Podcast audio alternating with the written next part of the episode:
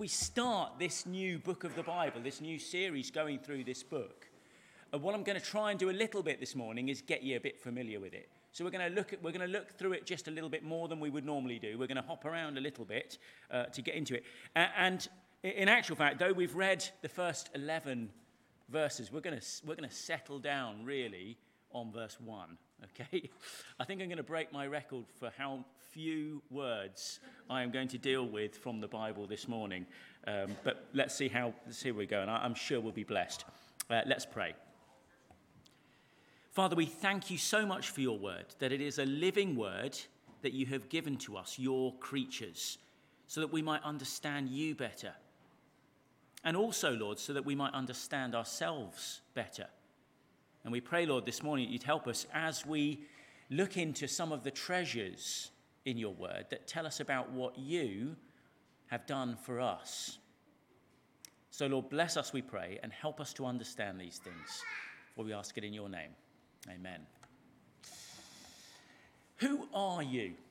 I wonder if someone was to, to say to you, Tell me about yourself, uh, and often that happens at the end of a morning service, doesn't it? What would you say? What would be the, the things you'd want that person to know? What are the important things that define you in terms of your identity? And perhaps you'd identify yourself by where you come from. A lot of people might start there. Uh, many people take uh, some sort of pride in, in, in thinking of themselves and telling people that they're a local boy or a local girl. You know, I'm local, I'm, I'm from here, this is, this is my, my sort of place. For some of us, it's got more to do with the county that we're born in. That's where the pride really is, isn't it? Uh, uh, for others, it's, it's the country. Uh, and you can, you can take a title accordingly to those things, can't you? So I'm a Brit. Yeah, that's, that's how I want to introduce myself when I'm abroad, perhaps. Or I'm English for some of us. Uh, or I'm a Yorkshireman. Yeah, that, that, that defines me. I'm a Yorkshireman or I'm a Derbyshireman. I'm not sure there's, is there, a, I don't think there's a shortening for that, is there? But more locally, I'm a Spireite. I think apparently, according to Wikipedia, you're either a Spireite or a Chessie. I don't know which one you think you are if you're, if you're born and raised here. Perhaps you like to identify yourself by your political views. In some contexts, that's, that's what you'll do. It's not my, not my kettle of fish, I have to say or your religious affiliations, perhaps. You know, where you, where you are theologically, and you, you want to do it by that. Or for a lot of us, I guess, by your profession, what it is you do 20, you know, at 9 to 5 each day. Identity has become a more and more important issue for people in our world, especially in the modern world, in the West. And it seems that people want to define, uh, define themselves, you'll see, certainly in the media, primarily in terms of probably ethnicity, gender, or sexual preferences. Uh, they tend to be the big things people want others to know about them for some reason, one reason or another. And probably you will see your identity then as being a mixture of all of the above. Yeah, all the things that we've talked about. But the point is, the way that you identify yourself reveals what you think is important for people to know about you, right? And that might, de- that might determine, be determined by the context that you're in. But this is how you want people to see that you are defined. Now, then, as we commence our journey through this letter to the Philippians, I mean, who are they? It's important to consider how the Philippians, how the citizens of this city called Philippi, would have identified themselves. Philippi was a town with a really proud heritage, you see. It was originally founded by the father of Alexander the Great, the bloke that conquered most of the world. You know, this is a bloke that cries because there's no more, there's no more kingdoms to take. Uh, and so this is Philip of Macedon, his father, in 360 BC, founded Philippi after he defeated the Thracians. But a few centuries later, in 42 BC, so now, now we're going to think this is almost in living memory of the writing of this letter. This is about as far back as World War I is to us. A big event happens. This place, this location, became the setting of a great and important battle in the founding of the Roman Empire. Julius Caesar, I mean, we, we know a little bit about him because of Shakespeare, don't we? The founder, actually, of the Roman Empire had been murdered. Et tu, Brute. Remember all of that sort of stuff? With Brutus. He'd been murdered, and the destiny of the empire was at stake. And the, armor, the army that was loyal to Caesar, now he's dead, but the army loyal to him under the command of his adopted son Octavian and Mark Antony fought and won the decisive Battle of Philippi against Brutus and Cassius. It's a history lesson, isn't it, this morning? This put Octavius, better known as Caesar Augustus, now we're in the Gospels, aren't we, on the throne as the first Roman Empire over the whole of the, the, the empire. Amazing thing. And to honour that victory, Philippi, this city, was given a, a really special status. It was a Roman colony. It was Little Rome, literally, this place and it was established right up on the northern edge of Greece. There should be a, a, little map that can show you where it is. So we're talking up here. So a bit of away from Rome, aren't we? But this is Rome away from Rome. this is my Rome away from Rome. It meant that it was Roman soil. That's what it meant. Roman land, land laws, Roman tax privileges. So there's kind of like a bit of a tax break here. It had like a Roman style theatre a large forum. It had temples to the Roman gods up in its Acropolis. And the buildings and even the lo- local coinage, as they're being dug up, we find, bore inscriptions in Latin, not in Greek. Remember, Greek was the lingua franca, it was the, it was the language spoken all over the empire, except right in Rome, where it's Latin. And now here's a little Rome. And Philippi had a great economy fertile lands around it, gold mines nearby, and it was positioned on a major trade route, the Via Egnatia. So, as you can imagine, a, a place like this became a haven. It's like Bognor Regis in a way, or, or something like that. A haven for retired Roman citizens. Sorry, that might be unfair to Bognor Regis, but I don't know. That's my impression of it. Military veterans, retired Roman citizens, here. They come a, a bit away from Rome, away from the, the, the hustle and bustle, but to a place that's very, very familiar. All the fashions, all the trends, all the privileges of being in Rome, but, but away from Rome. And if you'd ask the locals to tell you about themselves, no doubt one of the first things they would have said, I'm sure with a sense of pride, is I'm, I'm a Philippian. Yeah, I'm a Roman citizen a Philippian. And that would have been how they would have thought of themselves. And we know a little bit about the church in this city as well, because we've just learned a few weeks ago, haven't we, about how it was first founded when we were in Acts chapter 16. You can, you can look up those sermons if you missed them. But just in short, Paul and his team had set out to break new ground in Asia, the, the province of Asia. That's Turkey. But after a long trek right across that country of Turkey, and it's a big place, isn't it? They walked right across it. God had directed their path, closing doors left, right, and centre over hundreds of miles, and then a little boat ride as well, right to the edge of Europe. So now we're in Europe. And they'd arrived in Philippi, and having spent a few days sizing the place up, they went on the Sabbath to a place of prayer just outside the city by the riverside. And here they met a wealthy woman named Lydia. And when Paul started to share the gospel there by the riverside, the Lord opened her heart to respond to the message. That's how, it's, that's how Luke puts it.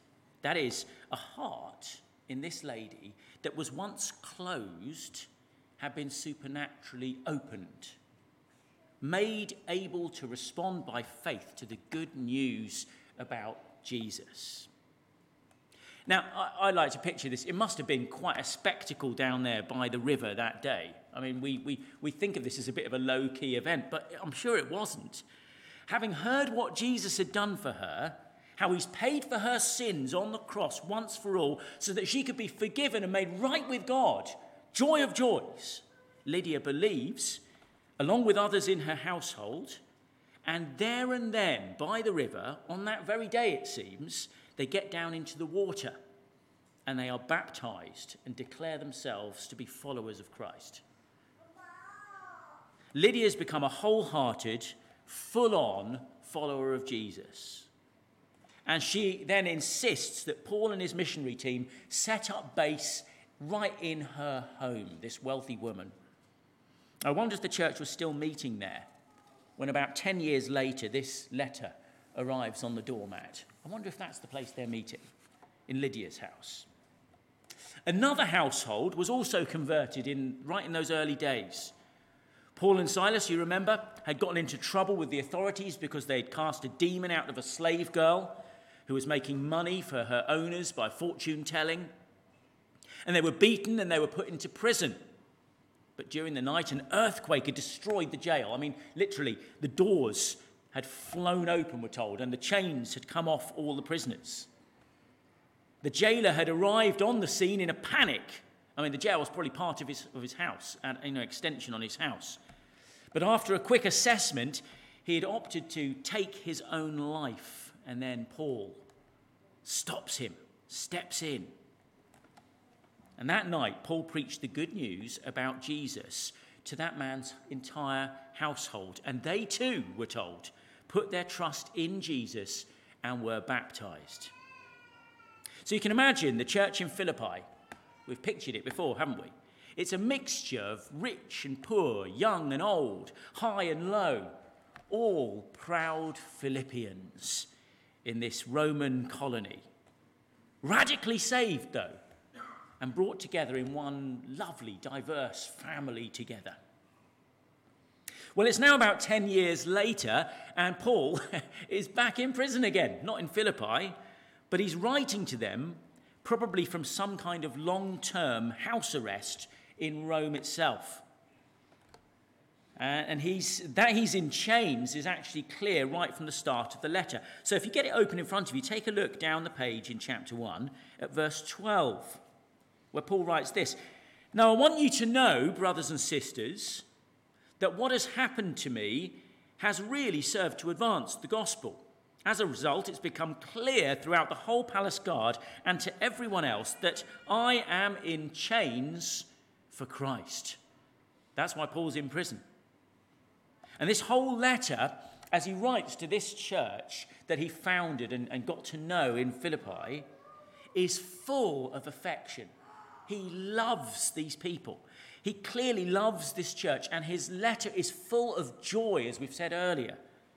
In fact, the words joy and rejoice occur 14 times in this letter, giving it a sort of a, a wonderful flavour. Perhaps chapter 4, verse 1 best captures the way the apostle feels about them. Just flick over the page to that, where Paul writes, Therefore, my brothers and sisters, whom I love and long for, my joy and crown, that is how you should stand firm in the Lord, dear friends. See how he talks about them? His joy and crown.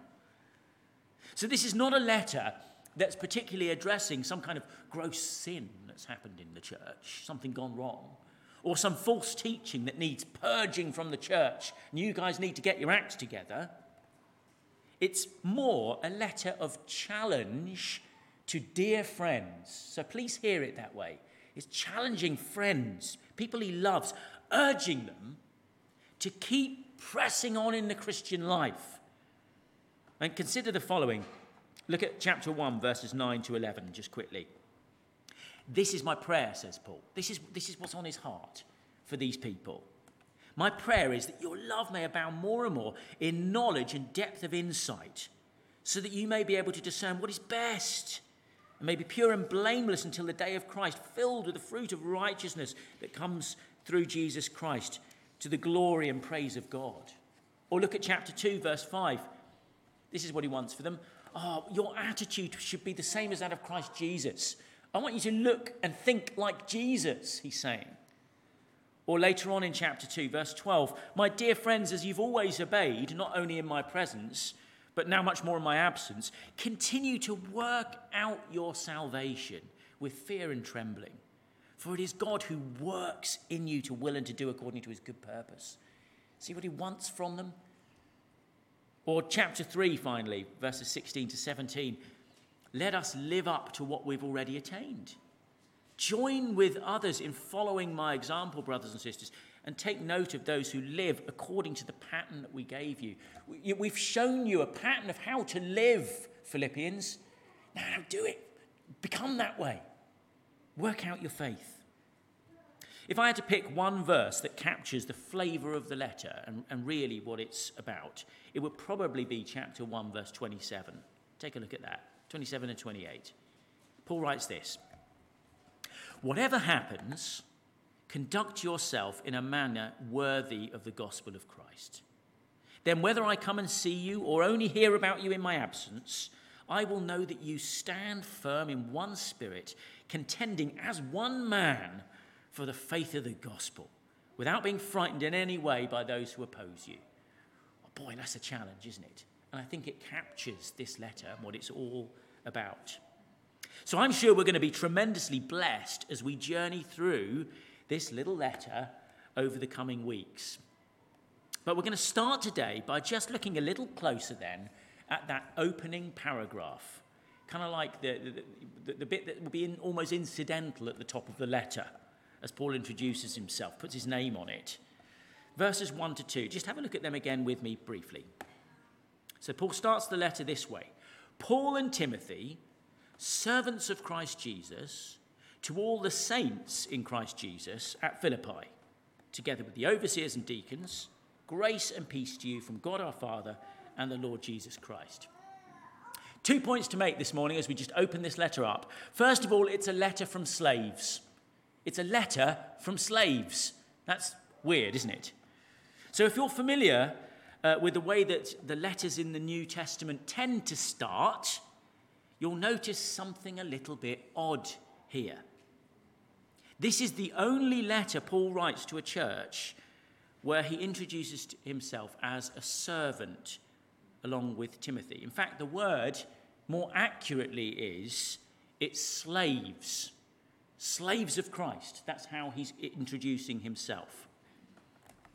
Normally, Paul introduces himself, doesn't he, as an apostle. Yeah? That's a title of authority that he's establishing. He doesn't, he doesn't need to do that here with the Philippians, clearly. To be an apostle of Christ meant that you were a messenger sent with the authority of Christ himself behind you. But that's not what's on Paul's mind here. In other letters, like Galatians, for example, do you remember when we went through that? Paul's at pains to defend his apostleship. It's an important thing to make very clear that his commission doesn't come from the authority of any man but rather it comes through Jesus Christ and God the Father. Now, this is, of course, this letter, as we read it, you know, it is written with that same authority. Even though he doesn't introduce himself as an apostle, they know he's an apostle. But that's not what he wants to emphasize as he starts writing to the Philippians. So, why does Paul call himself and Timothy a slave of Christ Jesus, a servant of Christ Jesus? Why is that Paul's important identifier? That's what he wants them to think of him as. Uh, I mean, more basically, what does it mean? What does it mean? Well, perhaps it would help us to look at what Paul says elsewhere. A, a really helpful passage is in 1 Corinthians chapter 7. I'll pop it up on the screen and have a look at what Paul says to the Corinthians. It's in 1 Corinthians 7. This is Paul reasoning with them. He says this He who was a slave when he was called by the Lord, and that's a literal slave, you know, someone working for a slave master. If you're a slave and you're called by the Lord, that man is a Lord, is the Lord's freedman. Similarly, he who was a free man when he was called is Christ's slave. You were bought at a price. Do not become slaves of men. So here, Paul's describing a really interesting paradox Okay, it's not an easy sentence, is it? If you were a slave, an actual slave, says Paul, when you first responded to the call of Christ in the gospel, then you ought to be rejoicing in your freedom, says Paul. You are free, despite still being a slave, you are free in a deeper sense and in a more important sense than if you had bought your freedom from your master. You've just been given and you've just received an incredible freedom. That's what the gospel does, you see. It sets us free. In other words, though it's great to be able to buy your freedom, and actually, Paul says, if you are a slave, you should. You should try to do that if you can. But here's the point it's a secondary issue for you. The more important issue is you, you, know, you could buy yourself, but the more important issue is Christ has bought you. Christ, a new master, has purchased you, even in your slavery. That's what's happened to you. And so then, whether you are the lowest slave or you are a respected member of the upper classes and anything in between on that spectrum, if Christ has bought you, you are now his property. You, you belong to him. You're his possession. You're his slave. And that is the truest form of freedom you can have. That's the point he's making. You see how this paradox works? Before Christ bought you, and we looked at this a little bit last week, didn't we? You were a slave to sin. But with the freedom that is found only in Christ, you are now free in the power of the Holy Spirit to live a life that's pleasing to God rather than pleasing to men. That's kind of how he ends those verses there, isn't it? Don't become slaves of men. The things we do tend to fall in one of these two categories, don't they? Either we do what we do to please people, to earn favour and admiration from people around us, or, and I'd include in that category, even to please ourselves. That's still pleasing man, isn't it? Or, so we either do that, or with the freedom we find in Christ, we do the things that please Him. And so there's basically just those two options there that Paul's presenting to us. A servant, says Paul, or a slave of Christ learns to live to please Him rather than just to please man, to please themselves, to please others. And I think this gets to the heart of what Paul means here when he calls himself and he calls Timothy and those who work with him slaves of Christ. It's a good description of what a Christian should be. They've been set free from their former way of life, and now they live to please God. They've got a new master regardless of what men may say. And that's an important point, isn't it? It doesn't matter what anyone else is saying because they're not my master. I've got a new master. Indeed, that's actually the very reason Paul says he's in prison in the first place. Because he's not doing what pleases men, but he's serving his new master. There is no lasting joy to be found in slavery to sin. In slavery to sin, all, all there is is momentary pleasure. But slaves of Christ can know a deep joy in his service and a peace that the world around them has never experienced. And that will be the flavour of this letter as we get into it. Paul knows this deep joy even when he's sitting in a damp room with chains on his wrists. And that is the joy that he also wants them and us to know. And please don't miss the, the, the, weirdness, the strangeness of what we've got here in this letter. You've got a man writing to his friends from a prison cell, saying, as he does in chapter 3:17, join with others in following my example, brothers and sisters. Here I am under house arrest, in trouble with the authorities, a prisoner. Follow my example. The even more staggering thing is that Paul gets that example, gets his example, the example of being God's servant, from the Son of God himself. You know, probably the best known bit in this letter, and really you could argue the heart of it, is that passage in chapter 2. It's, it's, it's wonderful. Uh, some say it was, it was probably a hymn in the early church. Take a look at it. Chapter 2, where Paul instructs us the whole point of this hymn is you need to adopt the same attitudes, have the same mind and heart as Christ did. Have a look at verse 6.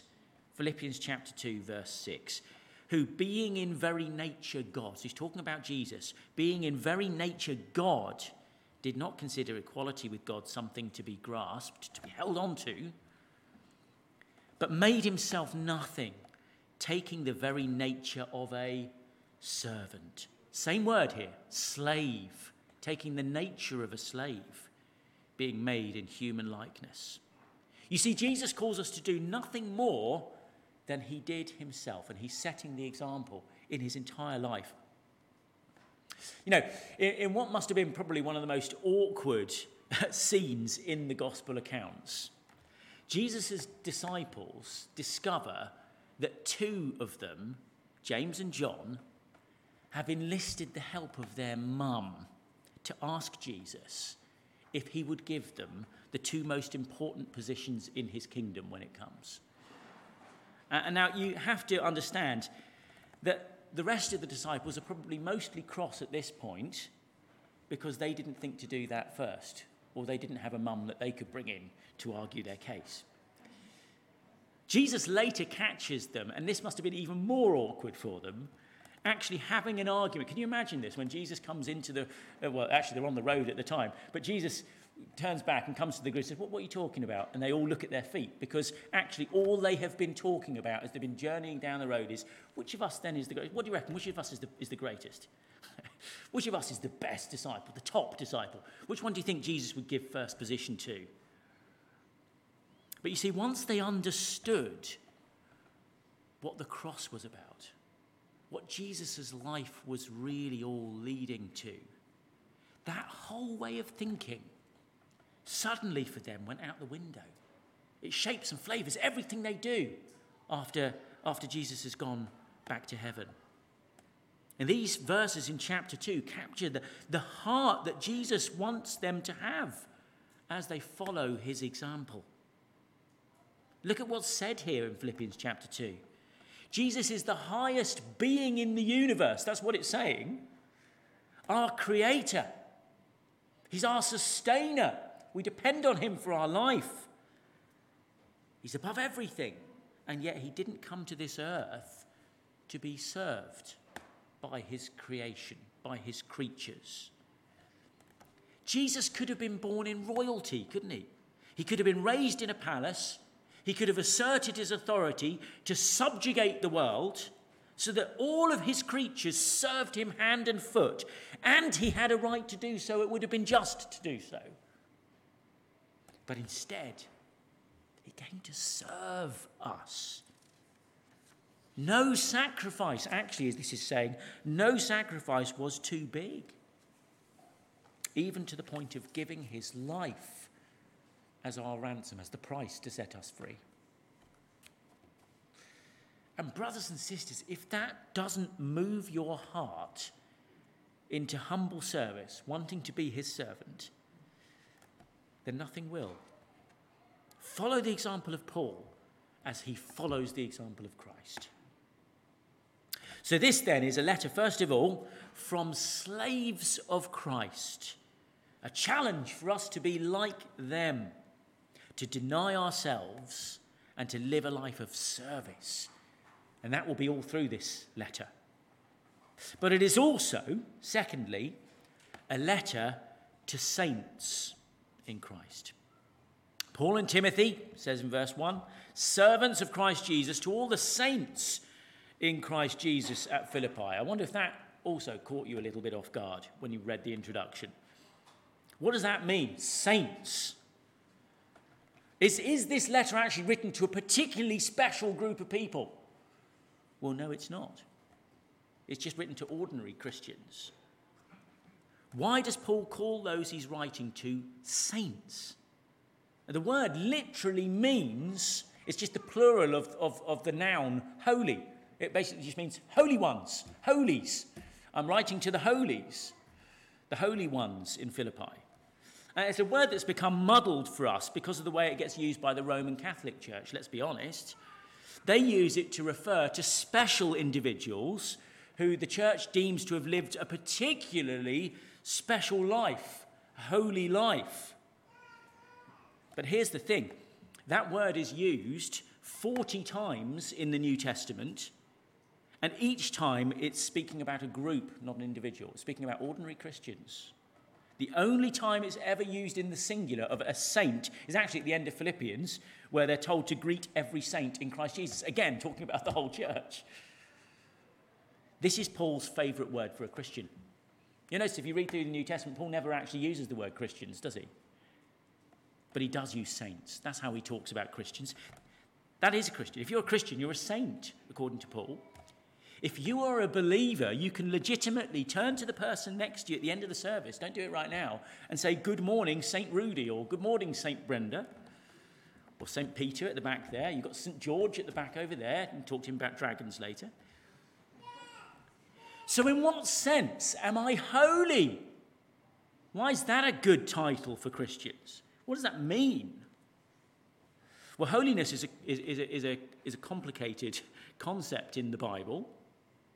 Do you know, there's still time that, for you to catch up with the book that we're reading uh, in book club at the moment. We're only three chapters in, and they're short chapters, and it's only a little book. It's called The Hole in Our Holiness. You can join us in that if you want to explore the subject more fully. Brilliant little book, this. But essentially, the word means to be set apart. Set apart as special. And it could mean that in the sense of purity, keeping it really, really pure or simply in being completely unlike anything else, just unlike others. And it's a word that captures the essence of what God is like. In fact, I don't think we really even grasp just how other and holy and different God is. I mean, you might know that in, in ancient Hebrew, in the language of Hebrew, the way you emphasize, underline, they didn't, underline words or put them in italics. The way that they emphasized a word was to, was to repeat it. So you double it. There's a brilliant little example in, in Genesis chapter 14. The Siddim Valley in uh, it's a valley somewhere is described as being literally in the language it, this, this place was pits pits of tar Okay, pits, pits of tar, which means completely covered in pits, in tar pits. You know, you can't walk through this place without falling into one. Now imagine if you used the word three times. Well, the only word really used three times like that in Hebrew, which means go crazy with emphasis, happens when God is described as holy, holy, holy. In other words, there is nothing in all creation like God. He is totally other, different. There's no point in even trying to hold up something with which to compare him. He has nothing to compare to him. And we too, then, are called to be holy like God is, within the limits that are available to a creature. That is, we're to be fundamentally different from the world that we live in and we're to be morally pure. In other words, we are to be righteous in God's eyes. There's a big overlap between the concept of righteousness and holiness in the Bible. How can that ever describe you and I? How can that be you and me? Well, it cannot, except when it is understood the way that verse 1 puts it. Take a look. He refers to them as holy in Christ. And that is a consistent picture throughout the New Testament. So Ephesians chapter 1 verse 4 talks about us this way. He chose us in him before the creation of the world to be holy and blameless in his sight. See that? In Christ. Or 2 Timothy 1 verse 9, it's up on the screen again. He who saved us and called us to a holy life, not because of anything we've done, but because of his own purpose and grace. This grace was given us in Christ. That's the only way holiness is possible before the beginning of time. So, holiness is possible, but only for those who have been chosen and called to be in Christ. In Christ, in Him, united to Jesus. And here's the point I hope you'll see quite clearly as we go through the book. We are saints in Christ Jesus before we become holy or saintly in our moral behavior, in the way that we act and live. The first is our new identity. You are saints, you are holy. The second is what we are becoming over time as our behavior comes more and more into line with that new identity that we have. This is what Paul is rooting for with the Philippians. This is what the letter's about. He wants these saints that he's writing to to keep growing in saintliness so that they get to the place where God wants them to be. Take a look at chapter 3, and this is really helpful, I think. Chapter 3, verses 8 to 9. And we'll, we'll finish on this. Here, Paul's using himself as an example again. He's just been talking about how before he came to know Christ, he gives a little biography here. Before he came to know Christ, he might have had every reason to have confidence in his righteousness. Any outsider that was looking at Paul's impressive life and his impeccable credentials would have assumed he was a righteous or a holy man. But he says this in verse 7 Whatever was to my profit, I now consider loss for the sake of Christ. What is more, I consider everything a loss to the surpassing greatness of knowing Christ Jesus my Lord, for, whom sake I, for whose sake I have lost all things. And now he's talking about all of those credentials. I consider them rubbish that I might gain Christ and be found in him not having a righteousness of my own that comes from the law, but that which is through faith in Christ, the righteousness that comes from God and that is by faith. Now, pay attention as that stays on the screen. Pay attention to verse 9. Paul says he happily gave up all confidence in his past credentials and achievements, all of his law keeping and good living he considers them rubbish compared to Christ because these things could not produce the righteousness or the holiness that he needed. But he says, in Christ, he has obtained the righteousness that he needed. And look carefully, it is not a righteousness of his own that would come from keeping God's law and being a good boy, but rather a righteousness, a holiness, which is through faith in Christ. From God, not himself. By faith, not by working for it. Do you see that? So you see, Paul himself discovered that righteousness. That is, a, holy standing with God could be achieved simply by trusting Jesus, which in fact is exactly what he told to the jailer in Philippi. What must I do to be saved? Believe in the Lord Jesus Christ, and you will be saved.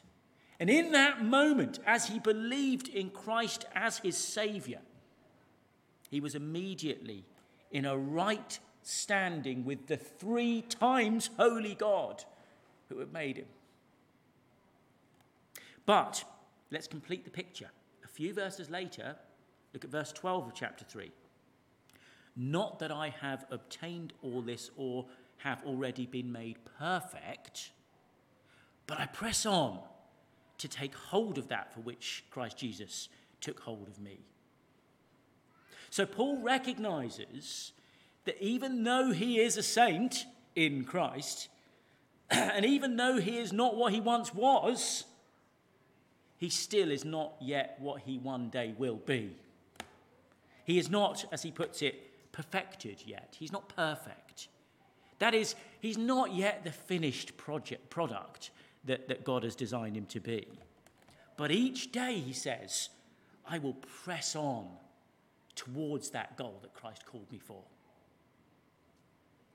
That's where this letter is going. That's what this letter wants for its reader. Well, I've told this illustration many times, I think, because I find it so helpful. The German monk Martin Luther described the day of our conversion as like a wedding day between a great king, Christ, and a peasant girl, us. So picture that day. That very day, having said her marriage vows, she becomes queen. Amazing. It's a fairy tale story, isn't it? That is who she is. That is her new identity. She can, if people can say to her, Tell me about yourself, she say, I'm queen. That's her identity. But she does not immediately act like a queen, of course. Her language might be a bit coarse. You think, oh, crumbs, where'd that come from? She almost certainly doesn't know which cutlery to use, does she, when she sits down to the banquet? Her behaviour, though, will grow steadily more royal as the years roll by. But she is no less royal that first day than she will be at the end of her life. And the same is true of us. In Christ, united to Him by faith, we are holy. We are saints. Our behavior, our thinking, our doing is not yet perfected. No, we're not yet the finished product. But we press on each day towards the goal for which Christ Jesus has called us. And so it is my prayer also, brothers and sisters, that this book would encourage us to grow in holiness and to grow in humble service as servants of Christ as we daily grow to be more like our King himself. Let's pray. Father, we do thank you for the astonishing example of your Son, who left the highest heights of glory to serve those he had made even giving his life for sinners like us. Help us to press on towards that goal for which you have chosen and called us, Father. To be a holy people, serving you in joy and imitating his example. For we ask this in his good and holy name. Amen. Well, we're going to finish our service by singing uh, a wonderful hymn. This one is a proper golden oldie. It's lovely. Love divine, all loves excelling. There is no love like the love of God for his people. So let's sing about that love right now. Love divine, all loves excelling. Please stand and sing.